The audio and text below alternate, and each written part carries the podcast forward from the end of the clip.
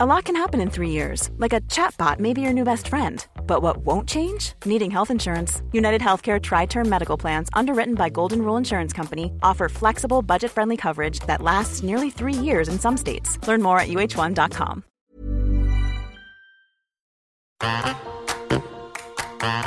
Field is ready. They're racing in the Oaks.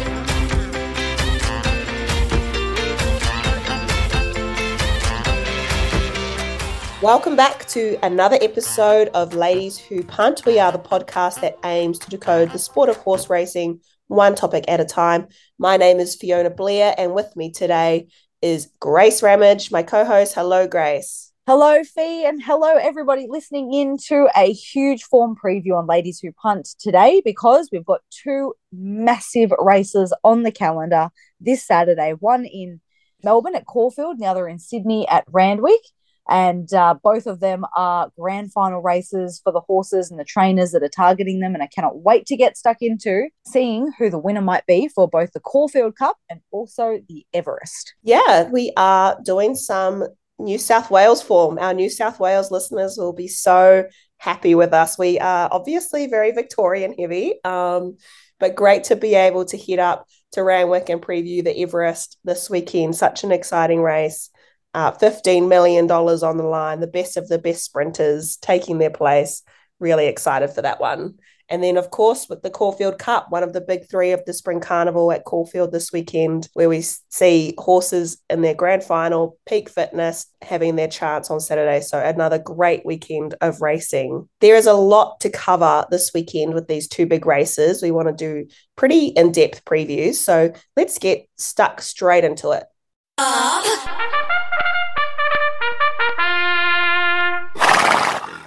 So we're going to go up to Randwick first, Grace, to the Everest. It's a weight for age 1200 metre race. So, Grace, the Everest is Australia's richest race, being worth $15 million.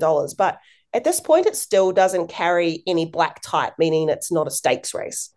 Despite this, it is still incredibly competitive and jam packed with some of the best sprinters we've seen in the last few years. I have no doubt that in the coming years, we will see this race be recognised for the quality of horse it attracts. But how do horses secure their place in this race? Yeah, well, it is such an interesting one because if you are just looking at the form guide and you're seeing $15 million of prize money, but see that it's not even a group one race, it's really confusing. So the Everest is only a relatively new race.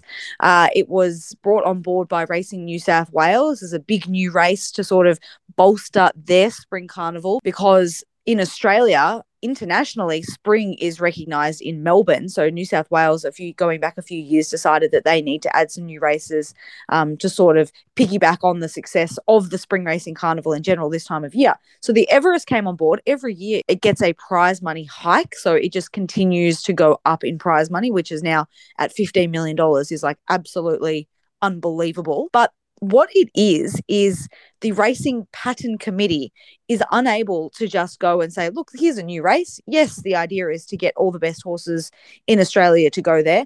I'm going to give you a group one status.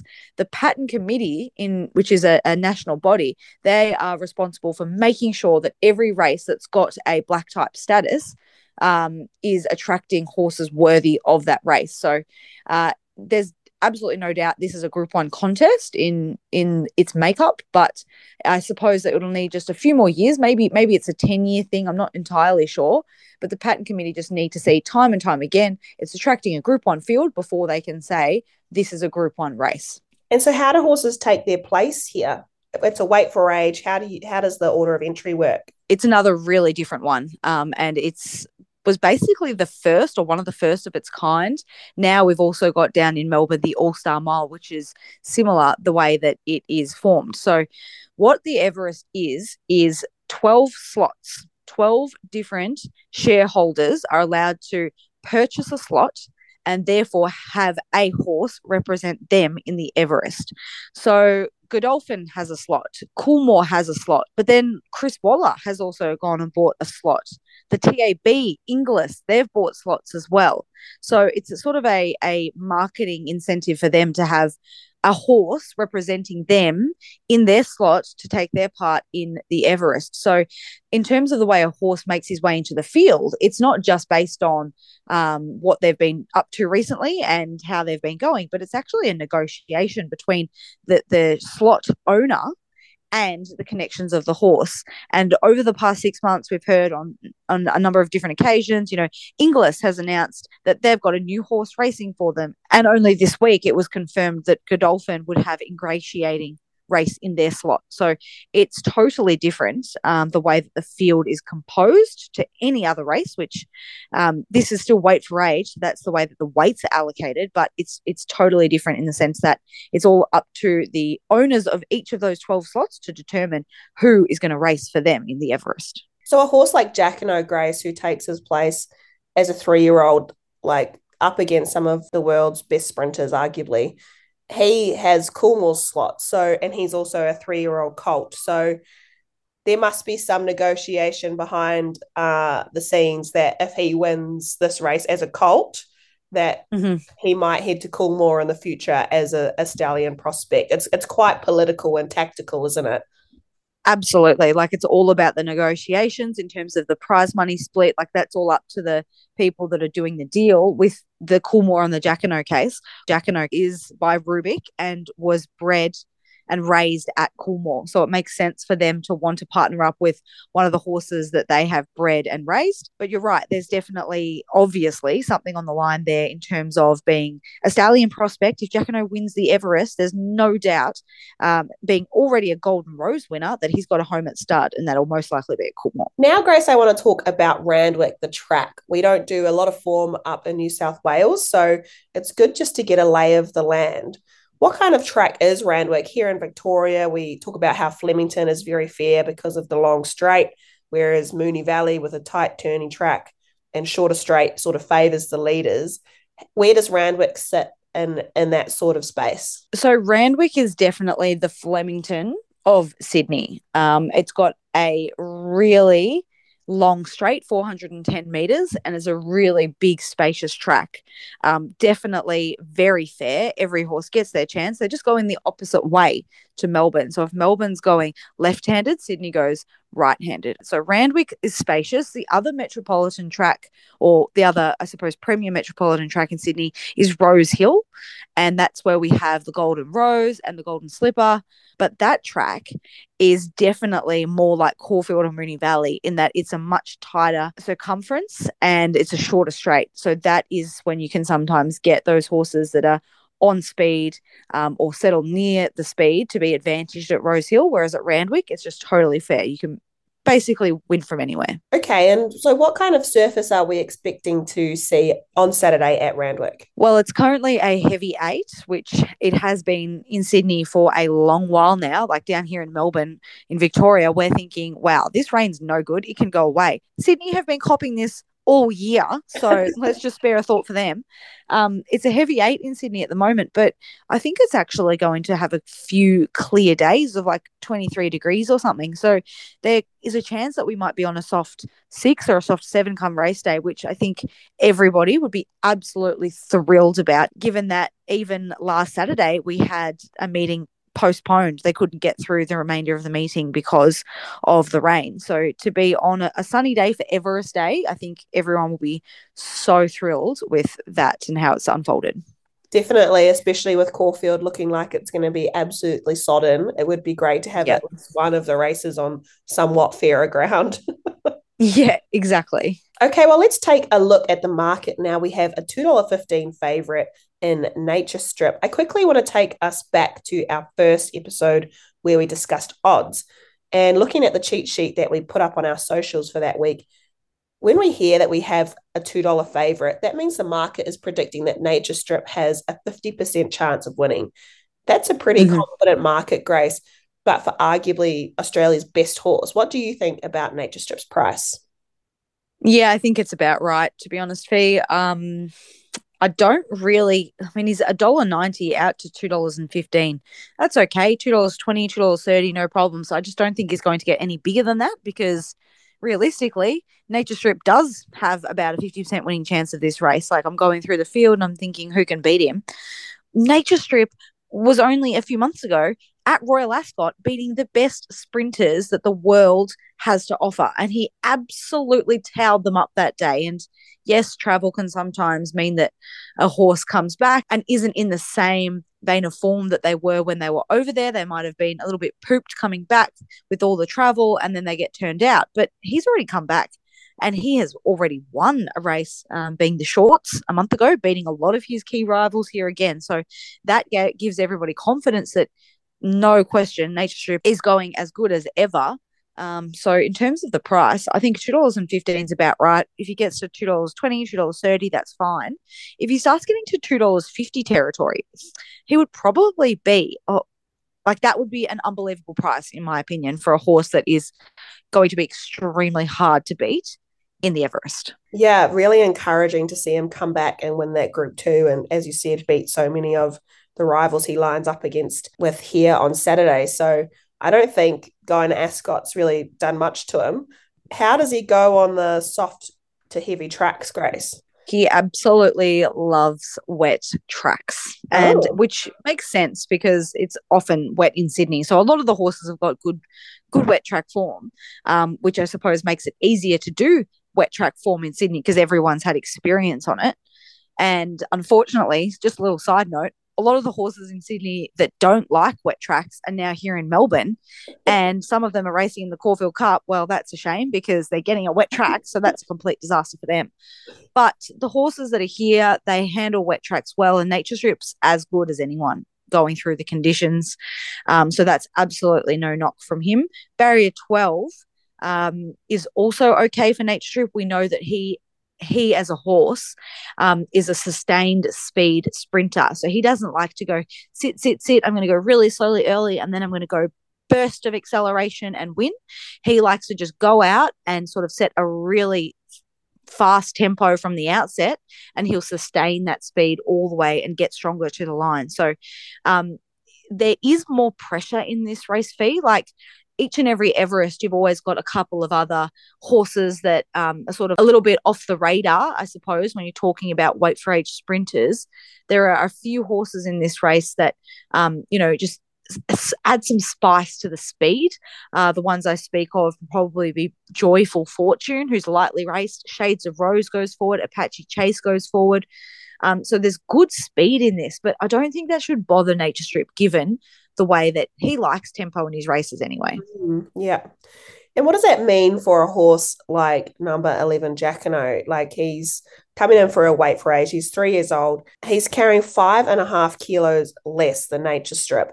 And Jacquinot sort of likes to sit at the back and, and fly home. Like he's got a big job to chase down a horse like Nature Strip, doesn't he, Grace? Yeah, that you've literally hit the nail on the head when it comes to Jacquinot, and it's just my opinion. So there are two three year olds in this race, which is super exciting because three year olds at weight for age get that weight relief, which you mentioned. So, you know, we'll be talking about the Cox Plate next week, and we'll have um, potentially a couple of three year olds there. Again, they've got that weight relief, which can it can do wonders um, in a in a high pressure Group One target. So we've got two of them here, Jacquinot and Giga Kick for Clayton Douglas, who's a, a Mornington based trainer here in Victoria, and that that horse is undefeated, Giga Kick, so he's exciting mm. too.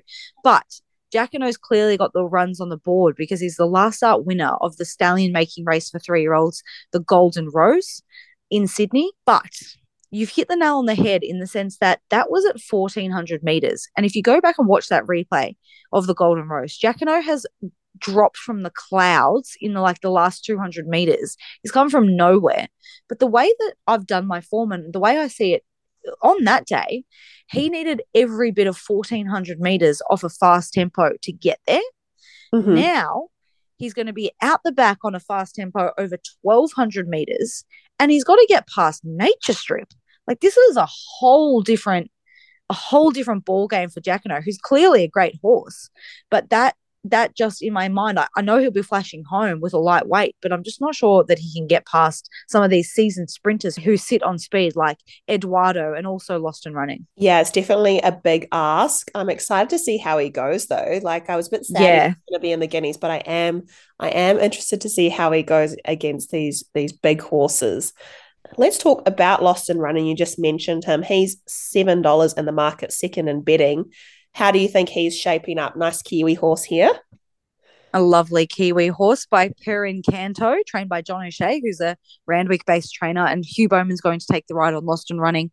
He is a horse that has, he's now a six year old, but he's always just improved. Each preparation, he seems to come back bigger and stronger and better. So he's had 16 starts, um, but we're really just seeing the best of him sort of last campaign and now this campaign, in my opinion. He ran in the Everest last year. Um, and he finished fourth that day. It was sort of like the the point where everyone's like, wow, this is a serious sprinter. I'm excited to see what else he can do in the future. He finished fourth to Nature Strip last year's Everest. Now, talking about what he's done this spring so far, well, first up, he ran in the shorts behind Nature Strip. That was a month ago. Nature Strip had his measure that day on a soft seven over 1100 meters. But then Nature Strip hasn't raced since then. Chris Waller has said no, you don't need to race again. You can go a month into the Everest, which also gives you confidence that he knows he's absolutely flying.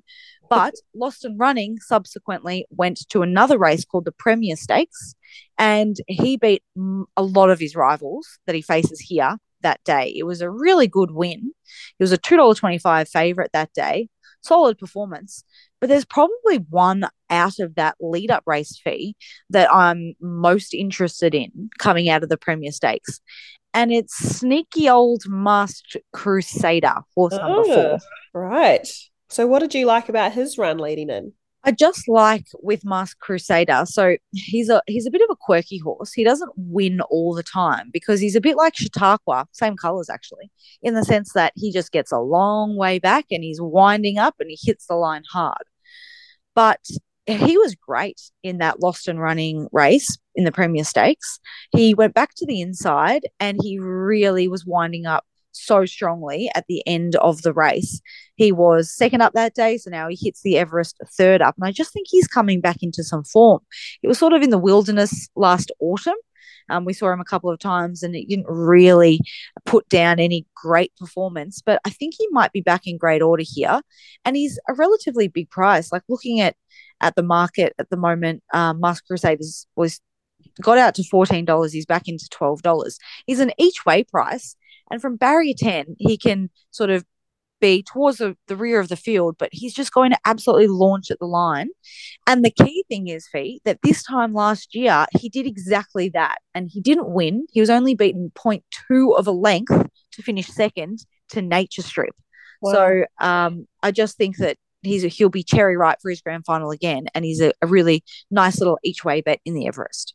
Yeah, I also really like that, um, you know, last start against Lost and Running and Mazu, that was a heavy eight. Lost and Running has quite good wet form, whereas Masked Crusader certainly looks on his form profile to like a bit better ground. So he might get that on Saturday, and that might yep. um, just just help him find that extra length. But yeah, to have lost so narrowly to Nature Strip last year, he's obviously got got the speed there to to run that big horse down. Yeah. Who do you like in the race, Fee? I thought Ingratiating was quite over the odds, Grace. Um, I really liked his last run in the Schillaci uh, last week. So he's backing up. He ran quite a strong second to Paul Ailey. He's won on a heavy track, you know, about a month ago. So I don't think he like minds it wet, but he's paying $51. What did you think? Is that a bit over? It probably is, Fee, to be honest, because I think the market is taking into consideration with ingratiating what we've seen from him in his last couple of preparations. And that was as a two year old, this horse came out and was dominant. He was winning plenty of races. As a three year old, he went close a few times. Um, didn't maybe live up to the expectation. Then he came back as an autumn three year old last preparation, and we really didn't see him fire at all, to be honest. Mm. But now he's come back in the spring again as a as an as a spring four year old, and he's had two starts for a win, as you mentioned, on that heavy nine track. And then it was a great run, I agree, in the Schillaci Stakes at Caulfield. So I think if you as you are, sort of taking the set against what's happened in the past and just taking the horse on what he's doing right now, yeah, he is over the odds. Um, Godolphin own a slot, as we mentioned. So ingratiating is the one that they've chosen to represent in this race. And he is on the quick backup, but you know he'll be hard fit. He'll be heading back up to Sydney. He'll have some pampering, and he'll get some R and R when he gets back up home um, to Sydney, and he'll he'll run a great race. I definitely can't talk you out of ingratiating.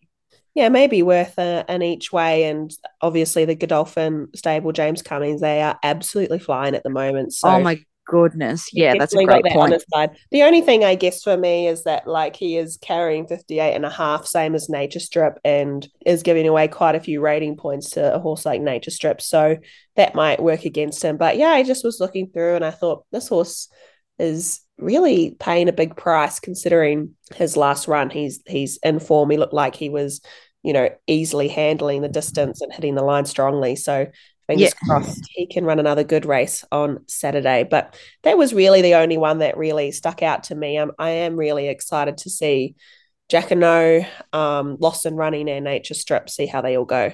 I just want to mention one thing, Fee, because it's a good learning example. So when we're talking about at weight for age, um, and how horses can be disadvantaged at the weight at weight for age because maybe they're not genuine Group One performers, and that's the case here. We've got horses like Giga Kick, who's a three year old. He's unbeaten, and Craig Williams is going to ride him. But he's only a 90 rater. So to him to go into a weight for age race, even though he's a three year old and he's got 53 kilos, like that is still a an enormous way off the top horses here, which is Nature Strip at 123 rater, Eduardo at 118, Lost and Running at 115, Masked Crusader at, at 113. Even Ingratiating, who carries the same weight as those horses, is a 104 rater. So what what you learn from this is that's fine. That's the conditions of the race. But if you saw then these horses line up um, in a handicap, for example, that's when you'd be wanting to absolutely be on the side of ingratiating and giga kick because they would be getting a huge, huge weight relief off those good horses. Yeah, also looking at number nine, Joyful Fortune, 77 rater, carrying the same yes. as Nature Strip, like almost double in rating. That's yeah, so tough. But you know, good luck to Joyful Fortune. Hopefully, uh, they can run a good race. Yeah, exactly. He's uh, he's up and coming, so you you never know. Um, but it is a big task. It is a very big task. All right, guys. So let's just sum up with what our bet slips are looking like. I'm going to have a place bet on number eight, ingratiating. What are you going to do in this race? Well, I definitely think Nature Strip will win, but um, that's not great fun. You know, backing a two dollar fifteen favorite. It's actually a bit more nerve wracking than anything. So I'm going to go with Masked Crusader as my each way bet in this race. Currently at thirteen dollars. I'm happy to ha- just have an each way bet on Masked Crusader.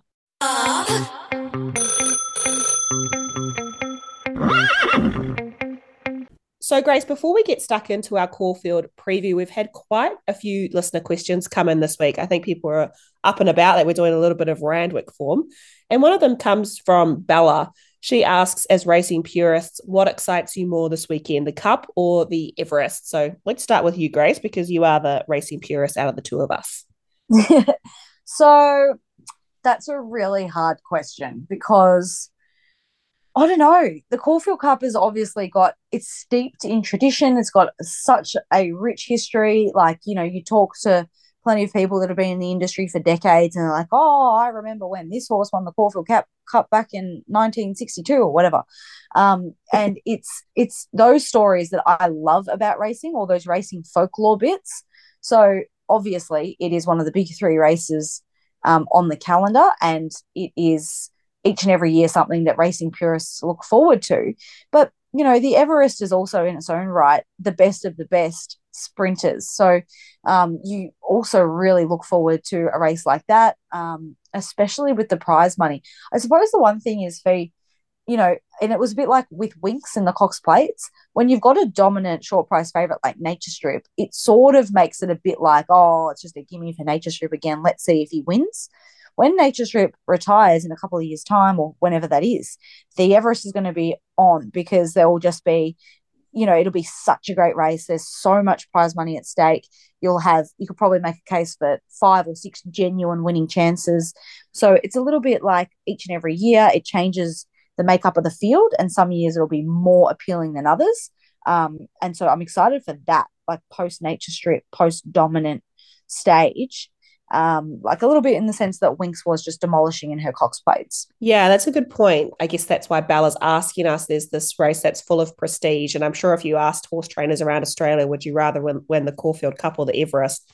They'd probably say the Caulfield Cup just because of that that prestige and and how much uh, sway it holds in in the hearts of the racing community. But I'm really mm-hmm. excited about the Everest this year. Like, of course, looks like Nature Strip can for sure win for a second year in a row, but I'm still excited to see how some of the other horses run, especially, you know, uh, Jacquinot and Giga Kick, two young ones who could really be stars of the future. I'm excited to see how they go. So, also, the conditions leading into this year's Caulfield Cup have put a bit of a dampener for me mm. on the race. Like it's just a bit, uh, yeah, the conditions this year are a little bit deflating and have taken the shine off this great race. So for me, my attention is probably going to be more on the Everest this Saturday. Thanks so much, Bella, for that question. But now let's get into our Caulfield Cup preview. Let's head down to Victoria. Here's a cool fact a crocodile can't stick out its tongue. Another cool fact you can get short term health insurance for a month or just under a year in some states. United Healthcare short term insurance plans are designed for people who are between jobs, coming off their parents' plan, or turning a side hustle into a full time gig. Underwritten by Golden Rule Insurance Company, they offer flexible, budget friendly coverage with access to a nationwide network of doctors and hospitals. Get more cool facts about United Healthcare short term plans at uh1.com.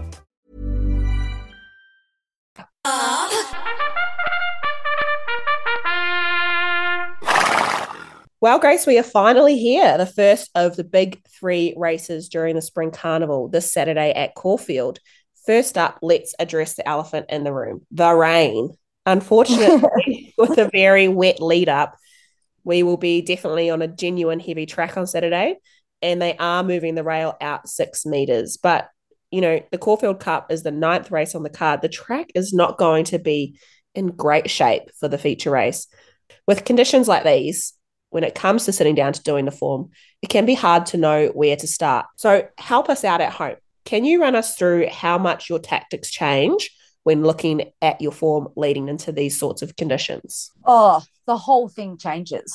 Um, it really, any rain, especially on race day rain, um, like you might as well just throw all your papers in the air and confetti all your tickets because it just changes everything completely. Um, so, there are a couple of things um, which we can get to as we go that you need to start thinking okay this is now a good thing and this is no longer a bad thing. One of those of course is being a horse's wet track form. Like you just start going and looking through for the wet trackers. When it comes to the Caulfield Cup and I literally have written these three things down for my form and for the shows that I do there are three questions I want answers for to help me find the winner of the Caulfield Cup on what is going to be a heavy track. So this is what it comes down for for me. Who of these, who are the Caulfield Cup runners like a wet track? So you go through, check all the wet track form, see who's been best on a heavy track. Who is fit enough to handle what is going to be a 2400 meter wet track slog basically because it's 2400 meters but it's you know then that you the stamina will be kicking in on these conditions. So you need to be really fit. And the other one is who is going to map to be within striking distance on these conditions. 18 horses to go around in the field. Sometimes it can be really hard to come from a long way back. You can if you're exceptional but it's generally those horses are going to be just behind the speed or on speed and midfield that are going to attract me this Saturday in the Caulfield Cup. Yeah, that's really interesting that those are your three questions, Grace. I think they're all points that I was hoping we would be talking about because the first thing that comes to my mind, obviously the wet track form's an obvious one, but the the hard fit horses. So that plays such an important role in a race like we're going to see on Saturday because 2400 meters feels a lot longer when you're running through an absolute bog than when you are running on good ground. So some horses are coming into this race with two runs under their belt, and then you've got a horse like Nonconformist who's coming in with four races under his belt. Like that's going to make a huge difference, isn't it? Yeah, a hundred percent. So there's quite a few horses that I've gone through, um, and it's literally like, well, you're third up here, and you're off, you know, a couple of soft lead up runs where you got back and dashed home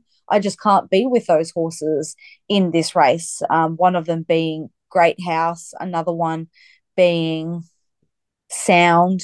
Like these are horses that I just, I mean, they, you can't be with all of them. So you have to start ruling some out. And I basically put a pen through the chances of those sort of horses that pro- profile third up off get back and run home runs. The one exception to that rule is a horse called Alegron, who, if you go back and look at what he did as a three year old, so in the autumn of this year and last spring, he's now four for Godolphin. He is such an amazing stamina horse. He has been in Derby slogs with Hitotsu and Benno in the Australian Derby up in Randwick in, in April of this year. And he has also won the St. Leger, which is over 2,800 meters at Flemington. So we know that he loves to stay and we know he's got plenty of stamina. And that's just that sort of horse that he can come off a month between runs, third up, but still be right in the mix here. And he loves wet tracks. Yeah, I was looking at Alegron too, and I think that point about the St. Leger is such a good point. Like, if you're a horse that's like sort of specializing around the 2000 meter mark and you're stepping up to the Caulfield Cup this Saturday, like that is a huge jump. Whereas, like, yes. uh, winning over 2800, like, yeah, you can handle those longer conditions. And that's what it sort of seems like this race is going to measure up as. It's like, yes, it's 2400, but really, you need the fitness to get over much further because of the wet track. So, yeah, he's definitely Yes. a horse that that I thought uh, was a standout too, even though he's only at third up. The other point that I really liked that you raised was the speed map because do you think we're going to see many horses flying home from the back this weekend, or is it like it, it's quite hard to change position in the run when when it's wet, isn't it, Grace? And then you're also taking into account kickback and things like that. Like it's it's not comfortable out the back, is it? So the one good thing about the rain and the whole thing that's happening is that we don't have any rain actually on the day. So you know, you sometimes watch races and it's like being run in heavy rain. It's real sloppy and there's just it's bad. We won't have that. Like visually, it won't look that bad. Um, so in terms of kickback, it, I don't think it's going to be too bad. Hopefully, fingers crossed. But um, by this time, which is race eight on the day, I think that there's going to be no good spot to be. It's going to be a bit of a ploughed paddock out there. So if you've drawn barrier 20, which has Benno, the second favourite, who's a beautiful grey horse, uh, who's on a seven day backup, he and nonconformist raced in the Might and Power Stakes behind Anamoe last Saturday at weight for age over 2,000 metres. Great lead up run to this. But Benno has drawn barrier 20 he's going to get back. There's no doubt about it. He'll be one of the horses last in the run. But there's nothing to say that by this stage of the day that you can't just cut corners, you can't just weave your magic through. You don't have to come. They're not going to be hard against the fence. You don't have to loop around them necessarily. He'll be able to plot his course to get um, save ground and to get into the race at the right time. So again, then you're talking about speed maps, and you're like, well, what does it even mean? Because you can basically come from anywhere and win. So it's it's so confusing. But Benno will have a lot of work to do. He'll be conceding a lot of ground to some other horses that'll be up on speed, like the favourite, Smoke and Romans, who gets in with 51 and a half kilos Crazy. and will be very hard to run down. He'll sit on speed and he'll be the one they all need to catch. Well, let's talk about Smokin' Romans. He is our favourite at four dollars sixty, so quite an open field in general. But yeah, on the minimum, 51 and a half kilos. I mean, we talked about the weight difference in the Everest, but it's even more prominent in this race, in this handicap. He's giving six kilos to number one Gold Trip, who's on 57 and a half kilos. Six kilos. And he's come off a group three win and a group one win last start.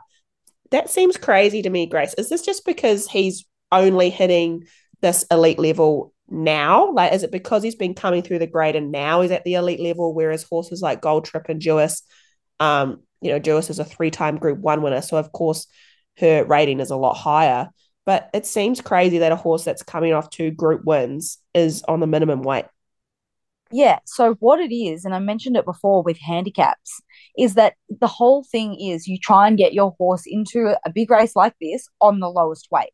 So what what Smokin' Romans has done, and the trainers Ciaron Maher and David Eustace, they've absolutely nailed this. Like they have we are clapping to them because they have absolutely hit the brief, which is I've got the favorite and he's on the minimum. Like you cannot do any more than that. So what happens is you're allocated a weight um, when the order of entry comes out. It's a big fanfare. Chief Handicapper at Racing Victoria announces the weights for the Caulfield Cup and the Melbourne Cup. And from that point, which is and I might add the weights are based on your handicap rating at the time. Once those weights come out, from that point in time, you go about your business. And what Smokin' Romans has done has gone to a ballot exempt win and you're in golden ticket race, the MRC Foundation Cup, two starts ago at Caulfield, secured his spot regardless of weight. That has given him a golden ticket. He did receive a penalty from the chief handicapper of 1.5 kilograms, which took him from 50 kilos to 51 and a half kilos in the Caulfield Cup. But then he went to the Turnbull Stakes, which is a Group One set weights and penalties race. And once weights are released, if you win a set weights and penalties race or a weight for age race, basically anything that's not a handicap race, if you win one of those, you cannot receive a penalty from the handicapper. So he's gone Smokin' Romans and won a group one and isn't even penalized by getting extra weight for the Caulfield Cup. So, in terms of the placement, it is absolutely perfect. And they've got another runner in the race, Gold Trip, who's the top weight here. But Smokin' Romans beat Gold Trip last start, no, past two starts and in particular, last time, Smokin' Romans carried an extra kilo than Gold Trip. So actually, the weight turnaround between those two is seven kilos. It is unbelievable is he's going to be really hard to beat Smokin' Romans. It's just the the the perfect preparation. The, they've perfectly mastered the plan of getting him into the race with everything I've just said, and for that reason, he honestly deserves to win this race. Like it's been brilliant from the team. Yeah, and his win in the Turnbull was so good. Like he was so strong to the line. So that's a, that's really encouraging stepping out to the twenty four.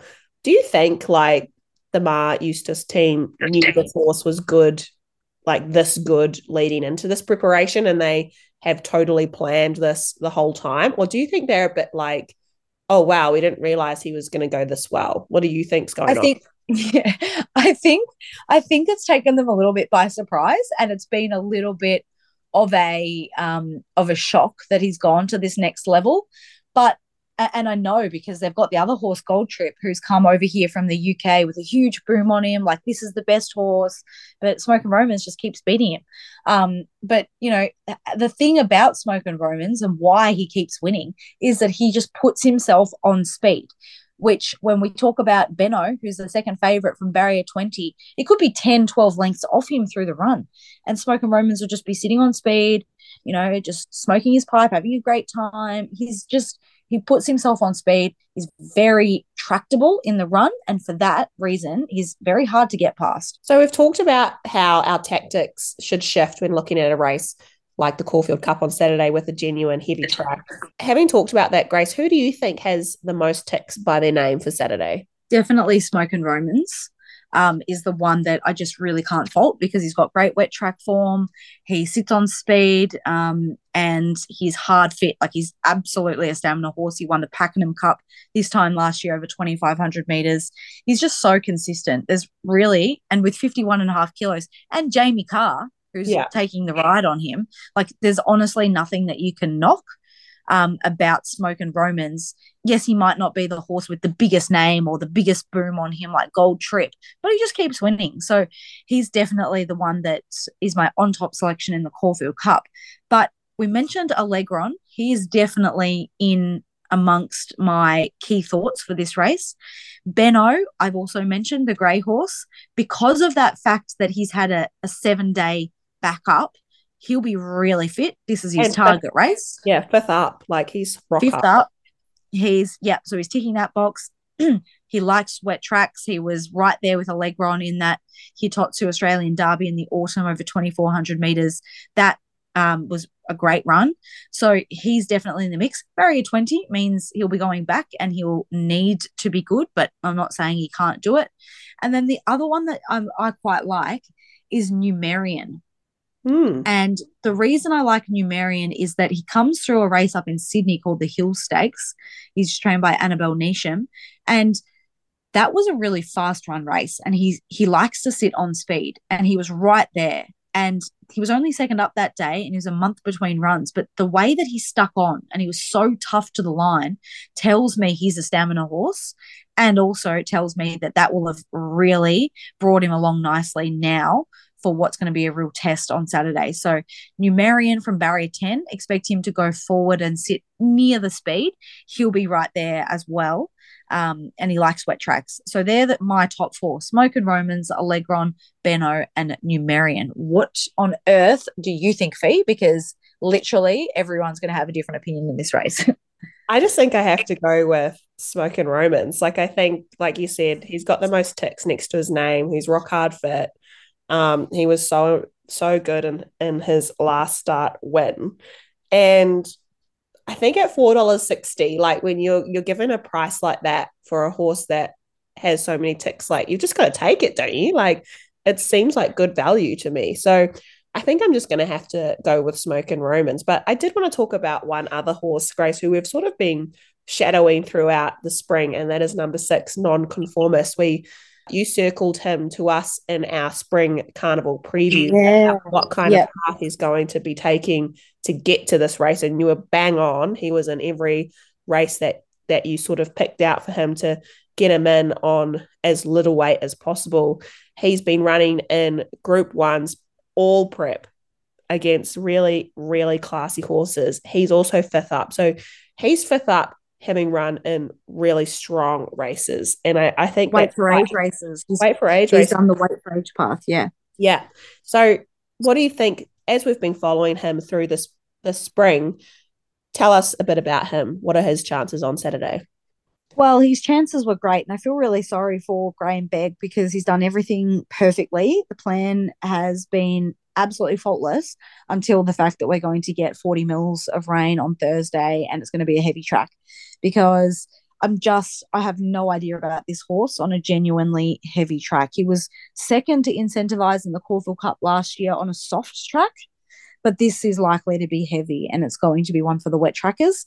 So for me, nonconformist just didn't tick that box of wet track, of being a wet tracker, um, which is such a shame because you know that in terms of his fitness, he'll be peaking and he is so fit.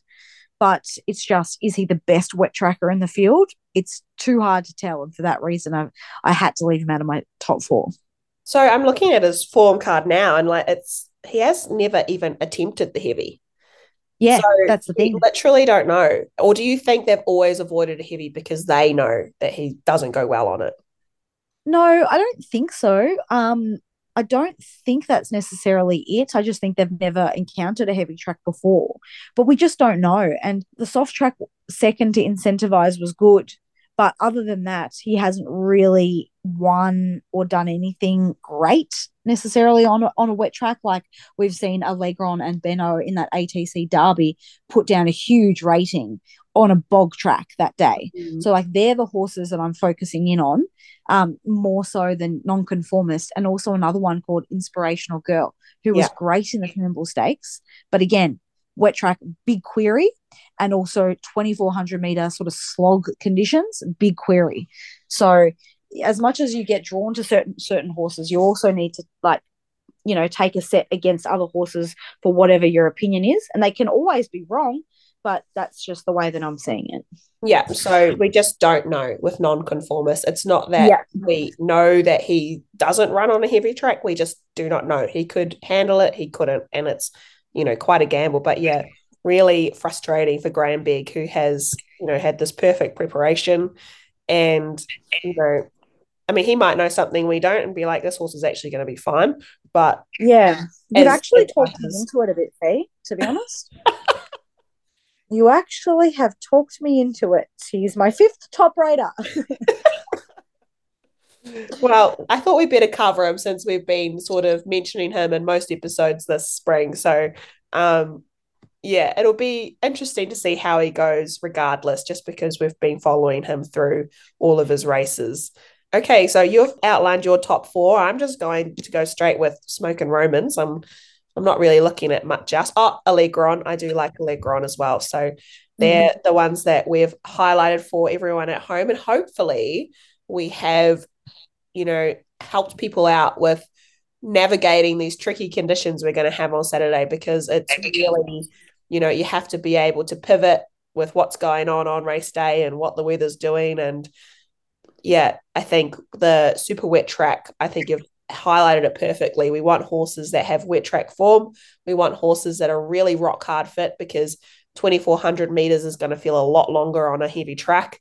And we have to take into account the speed map. It can be hard to make ground on these really heavy tracks. So hopefully that's cleared things up for people at home because when I was looking at the race initially, I was going, I don't even know. This weather is just absolutely yeah. crazy. So thank you so much, Grace, for shedding some light on what we can do, how we can take the conditions into account when looking at our form. But everybody just go and, and do your best because, you know, that's just my opinion. That's just the way I tackle it. But go and have a look through, you know, use those factors that we've mentioned to go and work out who you think is going to come to the fore in the Caulfield Cup.